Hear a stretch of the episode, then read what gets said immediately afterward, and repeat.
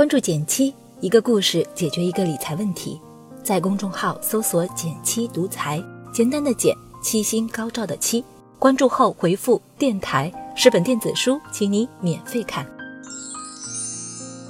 平常我会收到许多读者的投稿，其中有不少都令我印象深刻。今天我就想跟大家分享一位读者小伙伴关于财商思维的思考，希望这份思考。也能给正在收听电台的你一些启发。在《穷爸爸富爸爸》这本书里，描写了这样一个故事：一个村子没有水，村长就叫来两个人，给这个村庄解决供水问题。村民会向他们支付费用。第一个人听完，立即买了两只大桶，每天在十几里外的湖泊里打水，运送到村子。村民们马上付给了他费用。另一个人。自从村长给他任务之后，他就消失了，直到半年之后他才回来，同时还带来一个施工队。过去的半年时间里，他做了大量的规划，制定了商业计划书，找到了投资公司，自己注册了一家供水公司，并雇了项目施工管理的人员。之后又花了一年多的时间，他才终于修建了一条从湖泊通往村子的供水管道。然而，清水从水龙头里涌出的那个瞬间，村民们就不再需要第一个人了。第一个人和第二个人的差别在哪里呢？欢迎点赞留言和我交流，我会看哦。事实上，第一个人和第二个人的差距，也正是穷人和富人的差距。产生这种差距的根本原因，来自于思维的局限性。在《富人是怎么想的》一书中。作者史蒂夫花了近三十年时间对各地的富豪进行采访，最后他总结出结论：富人之所以为富人，与金钱的关系不是很大，而与富人独特的思维方式有关。如果把全世界所有的财富都重新平均分配给每一个人的话，十年之后，有钱人还是那些有钱人，穷人还是那些穷人。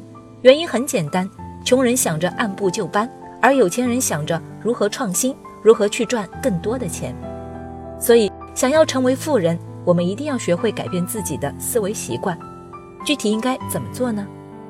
在我们的日常工作中，总是会有人抱怨自己碰到的都是小客户，期盼什么时候能够碰到一个大客户，让自己赚得盆满钵满。实际上，我们换个思维想想，小客户和大客户一样重要。小客户虽然不能让你一单暴赚，但他们一般都比较稳定。细水长流，而大客户，你知道他能给你带来大的利润，其他公司的人也知道，竞争十分激烈，不容易抓住，更不容易维护。你们关系好，可能会顾及面子，照顾你一下，在你这里做一单。但是做完一单后，面子给你了，剩下的事情还是要看你和同行们的激烈竞争。所以最重要的是试着站在对方的角度想问题。在电影《华尔街之狼》中。主人公在一场演讲中拿出了一支钢笔，然后走到前排的听众面前，弯下腰要求听众向他推销这支笔。前排的听众纷纷向他介绍这支钢笔的用途，希望能打动他。有人说这是一支很棒的笔，有人说你可以用来记录文件，这样就不会忘记了。然而，听众们过于强调这支笔的作用，却没有站在对方的角度去想他为什么要买这支钢笔。那么，换一个思维会怎样呢？答案其实很简单，就一句话：帮我签个名吧。巴菲特的投资伙伴查理芒格说，在手里拿着一把锤子的人眼中，世界就像一根钉子。大多数人试图以一种思维模型来解决问题，而其赖以生存的思维模式，却往往只来自于某一个学科。也许片面的看待问题，已在我们的内心深处根深蒂固，这比一副铁打的手铐脚链更为可怕。这是一种无形的禁锢，将我们的思维局限在一个很小的范围之内。就好比拿着一根主管去看外面的天空，只能看到主管那头的那一小圈蓝天，便认为那就是天空的大小。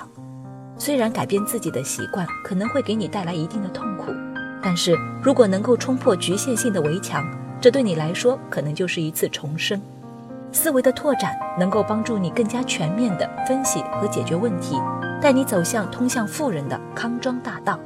总而言之，一个人思维应该像一条河流一样不断奔涌，最后流入浩瀚的大海。这样的思维才是值得拥有。好了，今天就到这里了。右上角订阅电台，我知道明天还会遇见你。微信搜索并关注“简七独裁，记得回复“电台”，你真的会变有钱哦。关注简七，一个故事解决一个理财问题。在公众号搜索“简七独裁，简单的简，七星高照的七。关注后回复“电台”。十本电子书，请你免费看。